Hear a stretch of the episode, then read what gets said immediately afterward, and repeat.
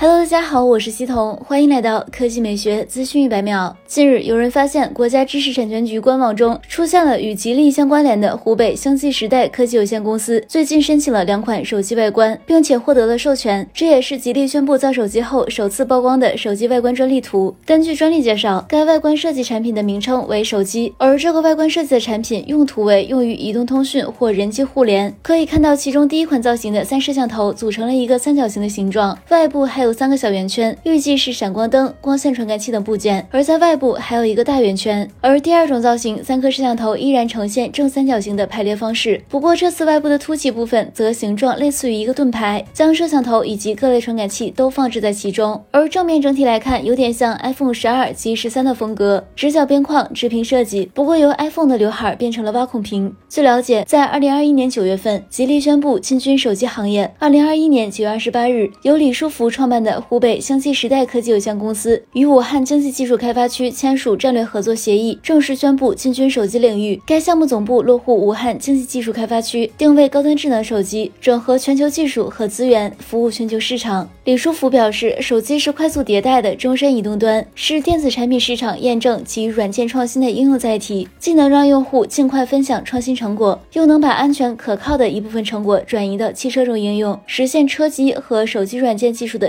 紧密互动。而在今年年初时，财联社又曾经报道过吉利拟收购魅族手机的消息。吉利集团旗下手机公司正与手机厂商魅族接触洽谈收购事宜。好了，以上就是本期科技美学资讯百秒的全部内容，我们明天再见。